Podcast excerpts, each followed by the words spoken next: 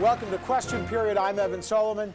Look, it's been a hard week for Canadians, for all of us, but especially for our brothers and sisters in Nova Scotia. The strain of COVID 19 has been added to by the worst mass shooting in Canadian history. Today, we're going to cover all the questions that must be asked, questions that some families of the victims are demanding answers to. And there is a relevant need to explore the motive and the actions of the suspect but to do it without glorifying him in any way. Our hearts are with the families of the victims, with their communities in Nova Scotia, and with the RCMP officers who fearlessly work to keep us safe. So today on the program, we begin with hard questions. Such a tragedy should have never occurred. Violence of any kind has no place in Canada. We stand with you and we grieve with you. A gunman went on a 13 hour spree in Nova Scotia, ending the lives of 22 Canadians. So, why wasn't the public notified with an emergency alert? And how did the shooter get the weapons? Former Deputy RCMP Commissioner P.Y. Bourduas and former Ontario Provincial Police Commissioner Chris Lewis are here with some answers. And then, rent relief? We've reached agreements with all provinces and territories to lower rent by 75 percent for small businesses that have been strongly affected by COVID 19 for April, May, and June. Small businesses will soon get a deep discount on rent under a new subsidy program announced by the Prime Minister. If businesses do get rent relief, should everyone else? And how will this work? Small Business Minister Mary Ng is here with the details. Plus, back to business. We have to find the middle ground that continues to keep our case numbers low and keep Saskatchewan people safe while at the same time allowing for businesses to reopen and Saskatchewan people to get back to work. Saskatchewan is the first province to lay out its path back to some kind of normal with a five phase plan to reopen their economy. But is the province actually ready? And what about the rest of the country? Saskatchewan's Premier Scott Moe will join us with his plan and. I have been uh, disgusted by the way that Justin Trudeau and his team has handled the coronavirus pandemic. Did a conservative candidate cross a line when questioning the loyalty of Chief Public Health Officer Dr. Theresa Tam? Former Public Safety Minister Ralph Goodale and former NDP leader Tom Mulcair will weigh in on all this on the scrum. This is question period. Let's go get some answers. So, rent relief is coming for some small and medium sized businesses hit hard by the COVID 19 virus. Prime Minister Justin Trudeau says the government will provide property owners with forgivable loans covering 50% of a tenant's rent if they cut rent for struggling businesses by 75%. That's on top of the government loans, the wage subsidy, the income tax deferrals the government has already introduced. So, will all this financial aid help small businesses reopen once the pandemic has passed, or is it already too late for some? Let's find out. Small Business Minister Mary Ng joins us to talk about all that. Hope you and your loved ones are well, Minister. Good to see you. Can you tell us what businesses will actually qualify for this rent support and when it will kick in? Uh, 75% uh, reduction for small businesses, those that have rent that is $50,000 or less each month. And this uh, rent relief is for those that are hardest hit. So uh, you and I walk around neighborhoods and you're seeing restaurants and, and hair salons that are closed. So those who have seen a 70% reduction in revenue is what this covers. And it's for April, May, and June of this year. Is the barrier of 70% reduction too high? I mean, once you're 70%, you're basically toast. Like, why not make it 50%? There's other, uh, that just seems like a very high bar.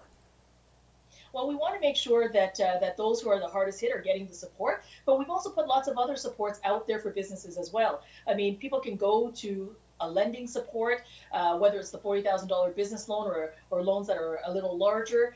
Uh, for them to manage the, the cash flow through the spirit or through you know the operating costs that they need. So this is really to make sure that uh, you know that we're putting it out there and that landlords. I mean, landlords are also businesses as well. And if your businesses, if your tenant businesses are seeing significant revenue loss, you're not getting any of that rent no, either. I get that, so, but but no one's paying if they've lost 50% either. So let me ask you. Let me ask you. Many businesses are going to shutter anyway. Uh, how fast can this money get there to prevent massive closures who will never recover? Well, it covers April, May, and June. It's going to be operational by about mid-May. We're asking landlords that uh, that they should exercise, uh, you know, some flexibility. I know lots of landlords around the country already are, and that's what this is as well. But it'll cover April, May, and June, and uh, give those businesses uh, that uh, that assurance that that uh, that that help is on the way. In addition to the many many other measures that we have put out there.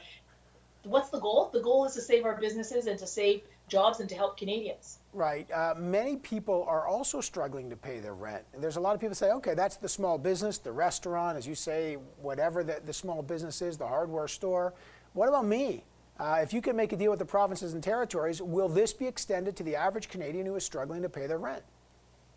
Well, we've put other measures out there uh, for families and for Canadians who are struggling because of COVID-19 and who've seen their income, uh, you know, decreased. I mean, to decreased or completely uh, decline um, or go to nothing during COVID-19. So we've added, you know, uh, payments to the Canada. Uh, child benefit for families, as an example. The Canada Emergency Response Benefit provides support uh, for individuals who have seen their uh, income de- uh, income decrease uh, during right. this period. But business, so I, I understand there's lots of support, but businesses are getting a lot of support, and then they get this added. There's a lot of folks out there that will say, you know, I'm getting the $2,000 a month from the Canadian Emergency Response Benefit, but I'd also like a break on rent. Rent's the biggest cost for a lot of people. Well, I mean, we're going to keep listening to people and to Canadians. The whole point about this uh, this entire period, as Canadians are asked to do some very extraordinary things to flatten the curve, we're we still have to stay physical distancing. We still have to right. practice all those measures right now to flatten the curve and to keep people safe. And this is having a real impact. I don't think that the work is done. We're going to keep working with people and certainly with businesses so that we can weather through this period. We know that when businesses are together with their employees and that the businesses are intact, we have a right. much stronger footing, uh, you know, on that road to recovery when it's safe to do so. Um, Minister Ng, students are getting some money, up to $1,250 a month. That was announced last week. Uh, most folks who are applying to the Canadian Emergency Response Benefit, $2,000 a month. Seniors on disabilities, though, they're getting significantly less. And it's raising the question why are there different levels of funding for different people? Does it seem overly complicated? And again, fair. Why are the students getting less than, the, than someone else and the seniors are getting less? Why not have just one base thing that's fair and it's easier to manage? Well, I think uh, if you look at how we put this out together at the very beginning, at the very beginning, it was about helping people stay at home, look after people who are at home, and making sure that you had the CERB out there. For seniors, for example, um, they, by and large, do get support through OAS and uh, uh, through other supports for our seniors. So we knew that the seniors were getting that predictable income, but we did need to have to deal with that family who all of a sudden saw themselves with no income and having to stay at home and self isolate. Let me just switch topics for a minute um, to another big, big issue on COVID 19. This week, Canada found out, and credit to the Globe and Mail who broke the story, that China had shipped a million defective masks to our country. We paid for them. So, A, how does that happen? And does that mean that Canada should be trusting personal protective agreement, uh, equipment that we're paying for uh, shipped to Canada? Are they going to refund the money? Well, um, we are working really hard to make sure that we get as much PPE into the country. Uh, as a government, we are making sure that we are procuring these. Uh, we have seen, um, you know, many, many millions of, uh, you know, masks and other PPEs that have come into Canada and that are being checked by uh, by I know, but we can get if uh, we're ordering a million masks that are defective. A, who who supplied that? Are they giving Canada back the money? And that's useless stuff to us. So how often is that happening? Like, what is the uh, what is the check and balance system that Canada is deploying to get materials from China that may be defective? We're going to continue working on, um, you know, on refining the way in which we are procuring and making sure that that due diligence and that quality quality control is done. The most important thing is to make sure that we get PPEs into the country and that we actually do have a system, and we indeed do by Public Health Canada to review the material that comes in and that they aren't distributed to our frontline okay, healthcare but can you reassure can, can, you assure Canadians that whoever supplied a million defective masks, that Chinese supplier, we're not using them anymore? we definitely are not using them uh, if uh, if they don't pass through uh, the uh, Public Health of Canada's um, due diligence. Okay, so that's so, so you're saying that so that supplier is off the list now of those masks. We're going to keep doing the work that we need to do to make sure that we get good supplies, adequate supplies, and get them checked through uh, PHAC before they get out into uh, into our frontline healthcare workers. Will your government do an investigation into how China released information about COVID nineteen? I think that what is in front of us right now is to make sure that we do everything possible to flatten this curve and to help keep Canadians safe and uh, to ensure that we have the many, many measures that we have put out to help our Canadian businesses and our entrepreneurs to make sure that they stay together, uh, to make sure that we have businesses that are primed for recovery when it's time to do so. I think that is the work that is ahead of us. The, we are not out of the woods, so we need to be continue to be vigilant to flatten this curve. Last question for you. The tragic events in Nova Scotia, and we're all mourning with our brothers and sisters in Nova Scotia. But one of the issues that's highlighted is does Canada need a national protocol as to when to use emergency alerts in dangerous situations. Will your government institute a national policy so there's no more misunderstanding? We've had Moncton, we've had Mayerthorpe, we've had all sorts of these terrible situations. Now this is the worst one. Do we need a national standard and will your government do that? Well, my heart goes out to uh, everyone in Nova Scotia, and this is a terrible tragedy. And, uh, and I think that uh, the person better able to answer that, maybe my colleague, uh, Minister Blair. But certainly, what the government has committed to do is uh, to ban on uh, assault weapons, and this is work that I think we need to pursue and to continue to do. We committed to Canadians we would, um, and my heart just really goes out to. All of uh, all of our extraordinary Canadians in uh, Nova Scotia. All right, I got to leave it there. Uh, Minister Ng, always appreciate your time and our conversation. Thank you so much. Thanks so much, Evan, and uh, be safe and talk soon. Yeah, you too. All right, coming up in the program as Nova Scotians grieve the loss of 22 people killed in that horrific wave of violence. Questions, hard questions, are being asked about how the gunman managed to plan the rampage, why the provincial government or the RCMP did not send out an emergency alert about an active shooter sooner. Former RCMP Commissioner P.Y. Bourduas and former OPP Commissioner Chris Lewis join us next to tackle some of those questions. Stay right here with Question Period.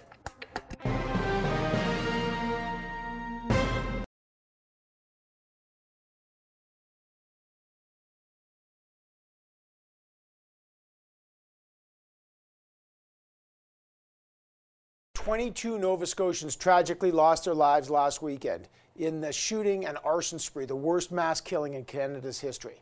And look, well, nobody doubts the bravery of the RCMP men and women who rush into harm's way to protect our lives every day, and especially the heroic work of Constable Heidi Stevenson, who was killed tragically trying to protect the people of Nova Scotia. She's the best example of that kind of bravery. Still, these devastating events are raising very difficult questions. Why was no emergency alert issued to warn the public about a killing spree that lasted almost 13 hours? Do rural communities have enough RCMP resources to protect them from this kind of threat? Let's find out. I'm joined now by former RCMP Deputy Commissioner P.Y. Bourduas and former Ontario Provincial Police Commissioner and current CTV uh, Public Safety Analyst Chris Lewis. Gentlemen, always a pleasure to have both of you on the program. Uh, PY, let me just start with you. The question that most Canadians are asking they get these emergency alerts for an Amber Alert, uh, for a tornado, for COVID. Why was an uh, emergency alert not given in 13 hours to the citizens of Nova Scotia? Well, the uh, initial responders, uh, their main concern was, of course, to address the scene, the chaos, uh, the carnage that they actually witnessed when they first attended.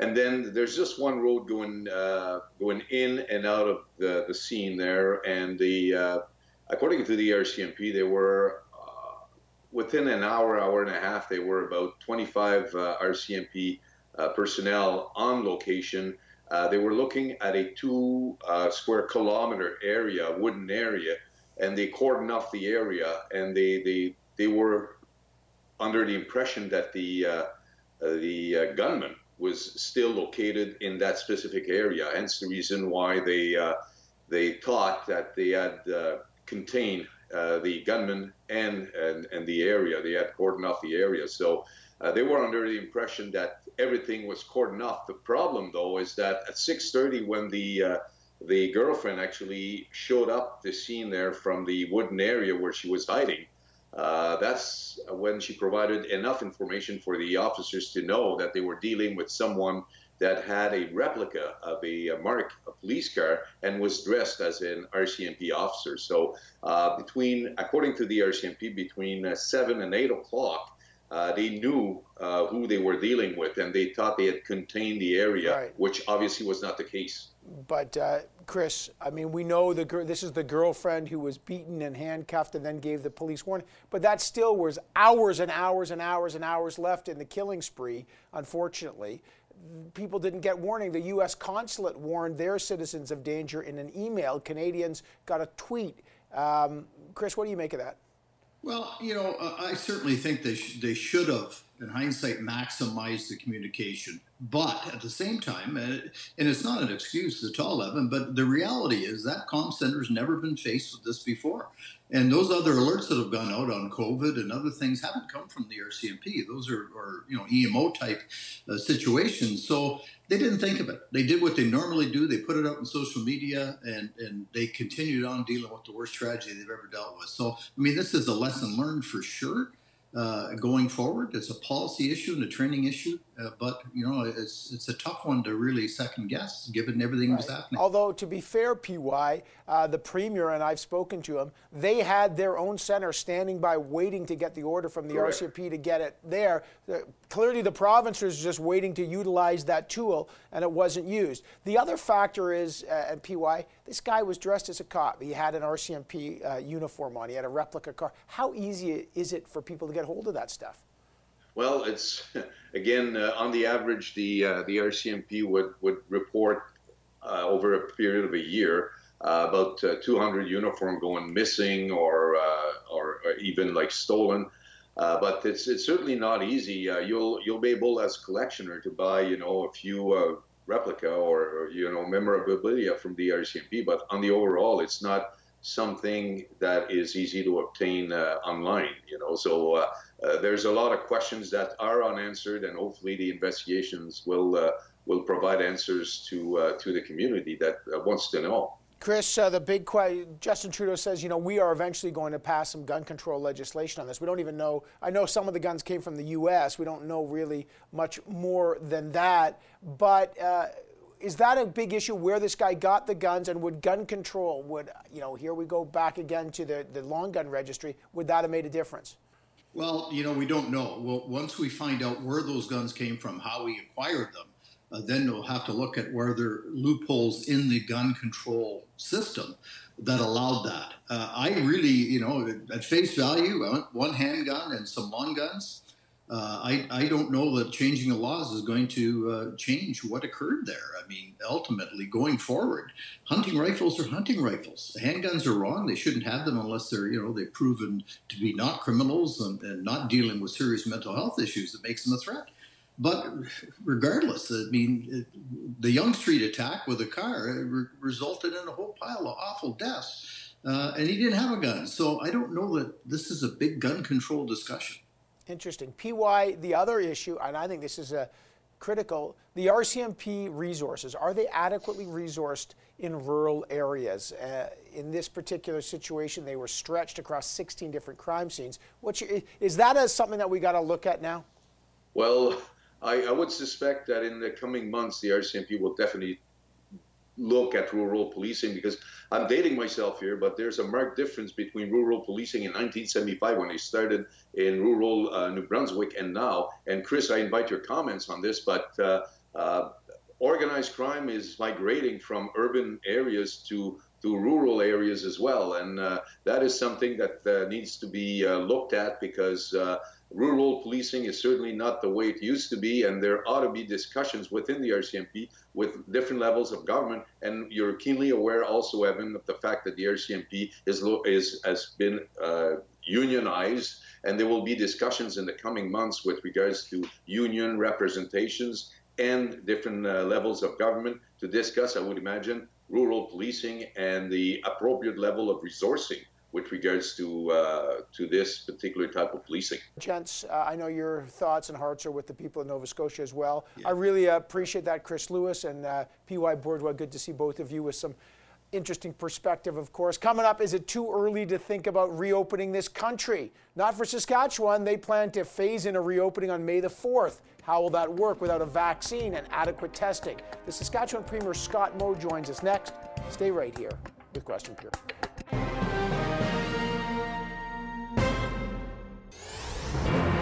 May the 4th, that's the date. Saskatchewan begins its five phase plan to reopen its economy as cases of COVID 19 decrease in that province. Now, under the first phase, medical services like dentistry, optometry, and therapy will be allowed to resume. Some leisure activities, even golf, fishing, will be permitted. However, all of this comes with strict physical distancing and cleanliness guidelines. Restrictions will be lifted on other businesses and activities over time as long as the province doesn't see a significant rise of coronavirus cases. But how many is too many? And is the promise, province back in business too soon? When could other provinces hope to reopen their economies? Let's find out. Saskatchewan Premier Scott Moe joins us now. Premier, first of all, I hope you and the family are doing well. Always a pleasure to speak with you. Uh, I know the curve has been flattened in Saskatchewan, but flattening the curve doesn't mean the COVID 19 virus is gone. It could flare up once physical distancing is over. So, without mass testing in place, without a vaccine, how did you in the province come up with May the 4th to start a staggered reopening? Well, you're, you're exactly right. Uh, the, the threat of spread of the COVID 19 virus remains. It remains in our communities here in Saskatchewan as it does uh, across the nation and around the world. And we need to uh, take every measure, uh, both personally, individually, uh, with our social distancing, with our uh, hand washing, using hand sanitizer to ensure that we're doing everything to stop the spread of this virus, not only for our own health and safety, but for those of our family and in particular those those elderly uh, folks, our parents and grandparents in our communities and in our long-term care facilities, as they are most uh, susceptible to some some serious consequences with this. How we came to May the fourth as our date was through uh, working, yes, with uh, business entities across the province, but also uh, with our, our our chief medical health officer, Dr. Shahab, our Saskatchewan Health Authority, our Ministry of Health, and this is a a plan to reopen segments of our economy. Yes. Um, but it is a plan that is driven with uh, public safety in mind, public uh, ensuring uh, that we are keeping our families uh, safe uh, in the weeks and months ahead. And it can be uh, turned up or, tur- or, fast turned up, if you will, like that of a dimmer switch. but it can also be throttled back if need be. If, okay. If not only our numbers uh, increase, but the source of those numbers is concerning. But there, I'll give. So the the first date is critical, but then there's only two weeks between phase one and phase two. Is that enough time given the fact that, again, COVID 19 is asymptomatic? Testing is uh, really low. Is that enough time to judge if the plan is working before you open up more restrictions in phase two or phase three? Right. Uh, so phase one and phase two, we do have the dates out about two weeks apart. And uh, phase one is uh, really an expansion of our medical services, dentists, optometrists, things of that nature, where they are um, used to, uh, as a course of the business that they do, uh, used to working with personal protection equipment, used to ensuring uh, the safety of their their employees and their their patients in any other year to similar communicable viruses like influenza, for example. Um, so that that that particular phase of expanding our medical services is an area where those those folks are used to uh, working uh, with this type of uh, this type of an environment. when we open our retail sector in phase two, um, we will wait uh, some period of time. Uh, we're not sure how long that will be yet, but it will right. be weeks at least uh, to ensure that we have a, a good uh, gauge of what is occurring uh, with our numbers. But Premier, uh, you know, you and I have spoken about this. The Prime Minister has said the national border is federal responsibility, but how provinces can reopen or close is provincial responsibility. I understand that. But, but if without a national coordinated strategy, and I understand the curve is different everywhere, the concern is when people say, oh, Saskatchewan's opening, you'll undermine trust in other physical distancing lockdown provinces. People will, I'll just coin a phrase here, pull a Saskatchewan, go to their cottage, which they're not supposed to do. They're doing it in Saskatchewan. I feel I can do it too could you be undermining the other rules in other provinces? Uh, no, absolutely not. Uh, we we have uh, in in, put orders in place across this nation at different times and in different methods, but we've done that in full consultation with other premiers. We have had our Council of Federation calls weekly for quite some time now, collaborating on which orders are going in, which uh, restrictions are going in, and we continue with those calls as recently as this past Thursday on which uh, restrictions are coming off, how those are coming off, and why those are coming off in certain jurisdictions versus uh, right. versus other provinces. Uh, this this is provincial in nature, and it is done uh, with full collaboration and support, I would say, from premiers across the nation. Do you expect other provinces quickly to follow your model? I suspect there will be provinces that will be coming forward very shortly with uh, their plan. I, I, don't think it will differ very much from the plan that we have put forward. Some of them may, uh, due to regional differences. You've seen the uh, the devastation in the oil sector um, in Saskatchewan and Alberta, Newfoundland, Labrador. The government stepped up with some support, over two billion dollars. In your mind, does that sector need more government aid? Uh, yes, uh, the, the, support is appreciated across uh, across the board for uh, people in this nation, as well as the, uh, the different industries, and, and, in particular the energy, energy industry with the Orphan Well program. Uh, but the fact of the matter is, this is an industry now that is in for temporary time in negative sale territory. I, I can't imagine any other industry that's ever been faced with a challenge like that for a short period of time. the federal government like previous federal governments, uh, stepped up for the auto sector with a liquidity package that needs to happen uh, for the energy sector, not just for Saskatchewan, Alberta, or Newfoundland, but on behalf of all Canadians. Hmm. As this is a Canadian energy sector, it's important uh, to the economy across the nation. It's important to the wealth of all Canadians. So that needs to happen. It needs to happen sooner rather than later as well. All right, I got to leave it there. Saskatchewan Premier Scott Moe, great to have you on the program. Appreciate it very much. Coming up next, though, as Nova Scotians grieve the loss of 22 people killed in the horrific wave of violence, questions are mounting about how the gunman managed to plan his rampage and why the provincial government didn't send out an emergency alert about an active shooter earlier. The scrum is here. Special guest will be former NDP leader and CTV commentator Tom Mulcair and the former finance minister and public safety minister Ralph Goodale. Stay right here with Question Period. Investigation is only just beginning. There are many unanswered questions. Why did the province fail to send out uh, an emergency alert about the active shooter? Could that have saved lives? And how is the gunman able to plan his rampage, including acquiring real police gear undetected? The scrum is Joining us now to weigh in, Annie Bergeron Oliver, a reporter with CTV News here in Ottawa. Joyce Napier, CTV News Ottawa Bureau Chief, joins us. Our special guests today are the former NDP leader and current CTV political commentator Tom Mulcair and the former Liberal Public Safety Minister Ralph Goodale. Uh, good morning to all of you. Another tough week in this country, Ralph Goodale. I just got to start with you. This used to be your file. A lot of supposed to be, we were supposed to have learned a lot of lessons from the tragedies in Mayerthorpe or Moncton. Why wasn't there a national policy as to when to use an emergency alert for communities? Well, the, uh, the, the system is a federal, provincial, uh, private sector system uh, that uh, has a different set of rules in terms of access uh, in each province. That's determined by, uh, by the, the province. but I think this incident will, will cause a re examination of that around the uh, the table where federal, provincial ministers of public safety get together uh, to ensure that there is uh, consistent uh, and frictionless access uh, to to the system across the across the country. some provinces have used it frequently, like Ontario, Alberta, Saskatchewan. in the case of of Nova Scotia, it had actually not been used apart from this past week. so it, it's a it's a system that has great potential. Uh, we need to make it accessible and usable and effective in all circumstances everywhere in the country. And I'm sure all levels of government will be working to get that done. Tom, okay, there's a lot here. There's the emergency issue, there's rural policing.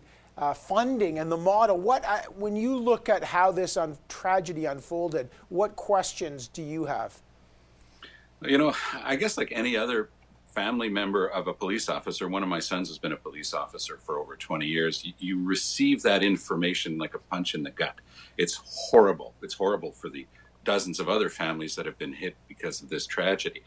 Beyond that, I think that this is going to call into question the whole gun registry issue again. I know that that's political kryptonite. We've been through it a couple of times. Quebec held on to the registry information, but it does go to the safety of the public and of the police. When you're going to a house where there's been a signaling of a domestic violence, for example, you should be allowed to know whether or not there are guns on the other side of that door. I know that it's not a very popular topic, and I know how tough it is for having lived it. But I honestly have to say, Evan, that the discussion is not just about what type of weapon to ban, but whether or not police should have a right to know if there are weapons in any given house. Boy, Joyce, uh, Justin Trudeau keeps promising, I'm going to have some kind of gun control. I've I campaigned on it. We don't know the details. We don't know what they're going to ban. Does this now fa- play a major factor? Well, we've asked him that question um, several times about gun control since these tragic events. And, you know, his answer remains yes, sure, it was something that we were going to bring to the House of Commons. But listen, the timing is terrible. Um, it's already difficult for them, for these parliamentarians to decide when they're going to sit, how they can sit virtually, how many times they have to sit in person, how many people should be sitting in the House of Commons. It's already a very complex file. Imagine now Add to that the fact that it's COVID 19 time and everything seems to be suspended in midair. So, good luck to, to, to the Liberal Party if they're going to try to introduce that now.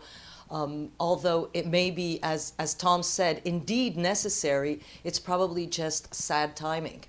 Yeah, Annie, we don't even know if that if the gun registry or any of this would have made a difference in this particular issue. You've been covering it, you've asked about it. What questions about this emerge for you? Well, you're right, Evan. We don't know what type of gun this individual had, how he obtained them. We know that he may have had a long gun, that he was not able to get these guns in Canada. But now that question becomes where is all of this from? How easy is it to get guns? And I think a lot of people are going to be looking to the federal government to introduce some type of legislation to try to toughen up these gun laws. But as you mentioned, there's no guarantee that the tougher gun laws would have prevented this tragedy because unfortunately, as the RCMP had pointed out in their press conference, people who want to get guns can still obtain them illegally. It's just a matter of finding them. So I think there's a lot of pressure on Trudeau to introduce this. But as Joyce said, it's not very good timing right now. Yeah, Ralph, you, you, this used to be your file. I mean, you could uh, drive over the border to Maine or to New Hampshire, for goodness sakes. Uh, is that the issue? Is, is that gun control, you know, gun registries really going to make a difference here, or is it something else? This is this is an extremely uh, gruesome and complicated uh, set of circumstances. The worst uh, gun crime in Canadian history, coupled with five or six arsons, 22 tragic victims. Uh, this is uh, this is going to take some time uh, to be thoroughly investigated, both uh, in terms of the crimes that were committed and in terms of the police response to to the the situation. The good thing, uh, if there is one in these terrible circumstances, Evan, is that both the Prime Minister and the Commissioner of the RCMP uh, have made that very strong commitment that they will get answers for the grieving families. They will get answers to satisfy the cause of justice. Uh, and this is going to be a, a long, detailed process to get that done. Yeah, Tom, just last word on that. When we say we're going to get answers, I mean, we've all spoken to family members. Uh, it's, it's brutal. I mean, they're, they're going through a tragedy, but they want answers. And a lot of the answers is, again, it comes back to that alert. They did not feel that they got enough warning. And that's exactly the type of thing that will have to be looked at, as Ralph just so ably described it. I think there was a little bit of a rush to judgment in the few hours after this tragedy to finger point and say, we knew what the problem was. We don't. Uh, it, we might have some inkling, but it's going to take somebody with a lot of credibility that everybody can trust to do a thorough analysis of this to make sure that we do understand where things went wrong and we can fix them for the future. All right, guys, let me take a break. Uh, uh, you know, we're all looking for answers there. Uh, but coming up, Saskatchewan wants to have some segments of its economy up and running again by early May, May the 4th. Is the reopening of the national economy really on the horizon? And did a conservative leadership candidate cross a line by calling into question Dr. Theresa Tam's loyalty to Canada? The Scrum discusses all that next. Stay right here with Question Period. Treat your roof with spray and walk away. Remove moss, mold, algae, and lichen from outdoor surfaces. Safe and easy to use. Simply spray on and walk away, while the formula and nature do the rest. Spray and walk away. Available at most home improvement centers.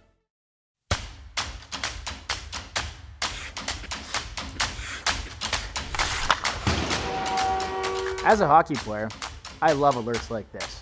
And as someone with type 1 diabetes, I love the Dexcom G6 because of its alerts and alarms. Not only can I set custom alerts for my glucose levels, I can get an urgent low soon alert up to 20 minutes before a dangerous low.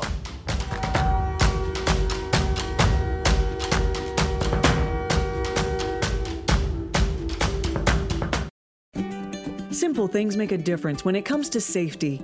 That's why more and more Canadian seniors are choosing Direct Alert. Direct Alert units provide greater peace of mind at home or while you're on the go. And now Direct Alert is part of the TELUS Health family. And for a limited time, we're making it even easier for more Canadians to access 24 7 emergency support with savings of up to $180 every year on select units. Direct Alert by TELUS Health. Welcome to the family. Folgers dark roast coffees are rich, bold, and dark. Dark like the moment you pull the covers over your head at the crack of dawn, dark. Folgers. The price badges show a great price, a good price, if it's maybe a little bit above average. When I take a look at good price and great price, I absolutely trust that on Auto Trader. The Waterpik Water Flosser removes plaque from treated areas and is more effective than string flossing. Brushing only gets the surface, but the Waterpik Water Flosser cleans the areas brushing may miss. The Waterpik Water Flosser.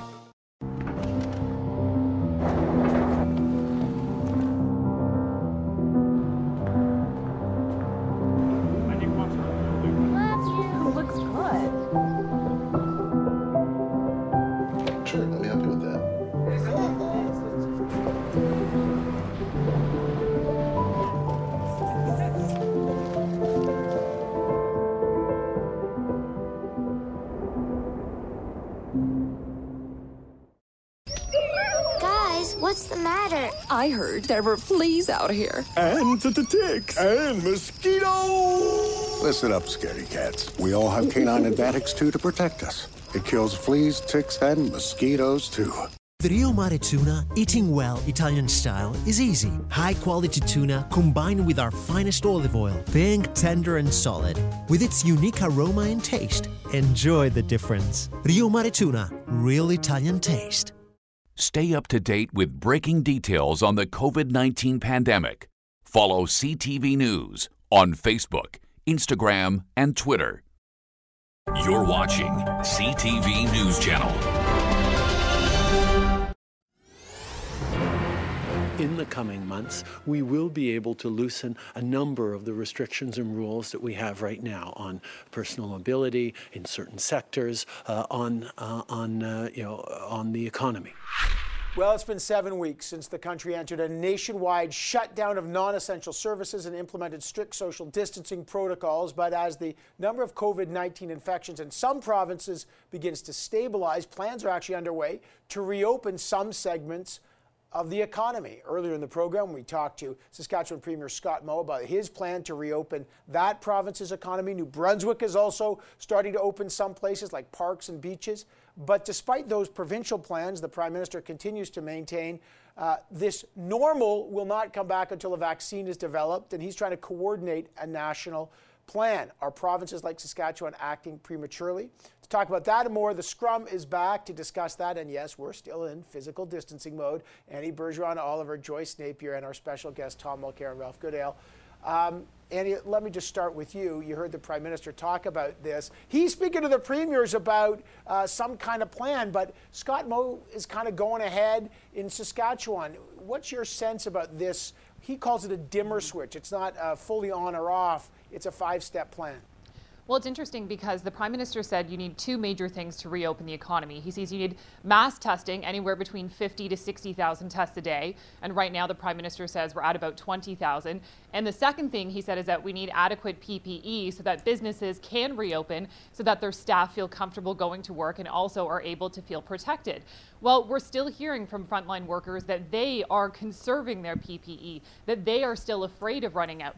And even though the government has ramped up domestic supply and they say plane loads of PPE are arriving next week, frontline workers are still terrified. So, by the government's own measures, it seems like the economy is not ready to be reopening yet. Although he did say, Evan, that this plan on how to reopen will really be done region by region where the outbreaks are much different. Yeah, and Joyce, look, the provinces are in charge of it. It's their jurisdiction. But Justin Trudeau says he wants to have some kind of coordinated strategy. We don't have the testing, we don't have the vaccine. What's your take on this? Once we start slowly going back to normal, what will we need? Will masks be mandatory? If so, please tell us. So I think it's time now to tell us we, we know we should wash our hands tell us what's next, tell us what we'll need, because we will be have, having to go back to some some normalcy eventually, and that's going to come pretty fast. Tom, the look, I know that the curve is different in Saskatchewan than it is in Quebec or Ontario. I get that. But does does Saskatchewan's roadmap or New Brunswick's undermine efforts in other provinces? That's the toughest thing that we're going through right now trying to know which set of experts we can rely on and we should trust and listen to. That's the challenge. Because right now, Theresa Tam in Ottawa is saying, be careful of this notion of herd immunity. That's the notion that the Quebec experts with Premier Legault were pushing as recently as Friday. So you simply don't know.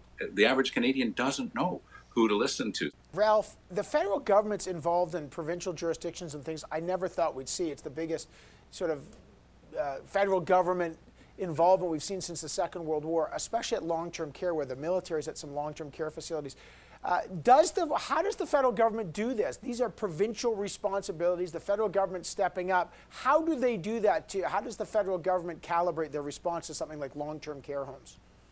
Well, there's there's two things. Uh, first of all, we are dealing with a national crisis, uh, which uh, necessitates uh, the active engagement of uh, of all players, federal, provincial, uh, municipal, territorial, everybody working together, basing their decisions and their actions on science, on the, the, the, the, sound advice that comes from chief medical officers, and, and they are working in concert with each other across the country. Uh, they have meetings uh, or conversations at least at least every day. So it's the national emergency nature of this situation that draws everybody together. Uh, and it, the sooner that the, uh, the, the prime minister and the premiers are able to agree on that national protocol or guidelines for gradually reopening uh, the economy and our way of life, the sooner that's laid down, the better. Uh, and uh, each province will have to assume its its own individual responsibilities, uh, but it needs to be based on science and on the advice of the chief medical officers uh, in each each jurisdiction. Uh, can we just talk about Derek Sloan, the Conservative MP, but he's also a leadership candidate. This merits conversation because of the position. The guy wants to lead the party. He put out a Facebook video this past week criticizing Canada's Chief Public Health Officer, Dr. Theresa Tam. Look, it's fair to criticize her decisions. It, anybody can be criticized. But was this fair when he asked this question? One of the issues with uh, Justin Trudeau's handling of this uh, situation has been his reliance on the advice of Dr. Theresa Tam. Theresa Tam, uh, we sent an email out today asking, does she work for Canada or for China? All right, Tom Mulcair, it's one thing to criticize Dr. Theresa Tam at WHO, but he's asking about her loyalty to Canada. Did he cross a line and should Andrew Scheer have come, he barely said anything about it, should he have come down harder on Mr. Sloan? He clearly crossed the line. There's no question that he was questioning her ethnic origin as part of this debate. And that's unseemly in Canada. I've never seen that before. Somebody going so clearly after someone's origins and saying, can we trust her because maybe she's serving the Chinese, because of course her origins are from Hong Kong. I've never seen anything like it. Andrew Scheer should have disciplined him clearly because he's still the leader of the party. He's still the head of that caucus. Will the people who are taking care of this leadership race want to deal with him? I think that Mr. Sloan knows that he's going to finish last in this race, and he was trying to go out in a blaze of glory, probably wanting to get thrown out as a candidate to show that he had the better ideas. For the time being, him trying to deny the racist content of that statement is like Donald Trump trying to say that when he said people should inject themselves with with disinfectants, that he was just being sarcastic. Uh, all right, yeah, that was something we could play that clip. Uh, Joyce, what about you? What's your sense of Mr. Sloan? Look, I'm a free speecher, and I think if Mr. Sloan has these ideas, he should say them. He is catering to a certain base. Let's not kid ourselves. Um, and I think that he's not the only one who feels that way. Was it a racist comment? Yes, slightly. Uh, but we should remember perhaps that Mr. Sloan also thinks that LGBTQ is a choice. Uh, he intimated that several times, and that nothing that a little bit of therapy can't cure. So, you know, these are the ideas that he's putting out there. He is a conservative a leadership candidate, and perhaps he's catering to a certain base. Uh, Annie, what did you make of uh, Andrew Scheer's response and, and, the and the response in general to this kind of questioning? Does she work for Canada or does she work for China? Well, I think that Mr. Scheer's response on this was fairly weak. He was basically hiding behind a no comment, saying he didn't want to weigh in. But I think this was an opportunity for Mr. Scheer to show some leadership. He is the outgoing leader. He doesn't have a lot to lose. And a number of his MPs have already gone to Twitter saying that the comments by Mr. Sloan were completely inappropriate, many saying that they were racist and intolerant. So why Mr. Scheer is hiding behind this no comment, I'm not 100% sure. This person is in the leadership. He is somebody who wants to become prime minister, but he's also a member of the Conservative caucus, of which Andrew Scheer is the leader. Yeah, R- Ralph Goodale, I just want people, because I get a lot of Twitter action on this, criticizing Dr. Theresa Tam's decision, whether she did something too late or too early or the WHO, that's fair game. That's not racist. Nobody says that. I want to really focus on the particular question that Mr. Sloan asked. Is she working for Canada or China? Does that merit more attention, Ralph Goodale? And, and what do you reckon Mr. Scheer should have done? Well, very clearly, he, uh, he should have uh, reprimanded this MP for a remark that diminishes and demeans the entire uh, Conservative Party. Um, in a crisis situation, uh, you see the best of people, as we see among our healthcare workers and our chief medical officers across the country. Uh, sadly, you also see the worst of people. Uh, the remark was clearly over the line. It was racist.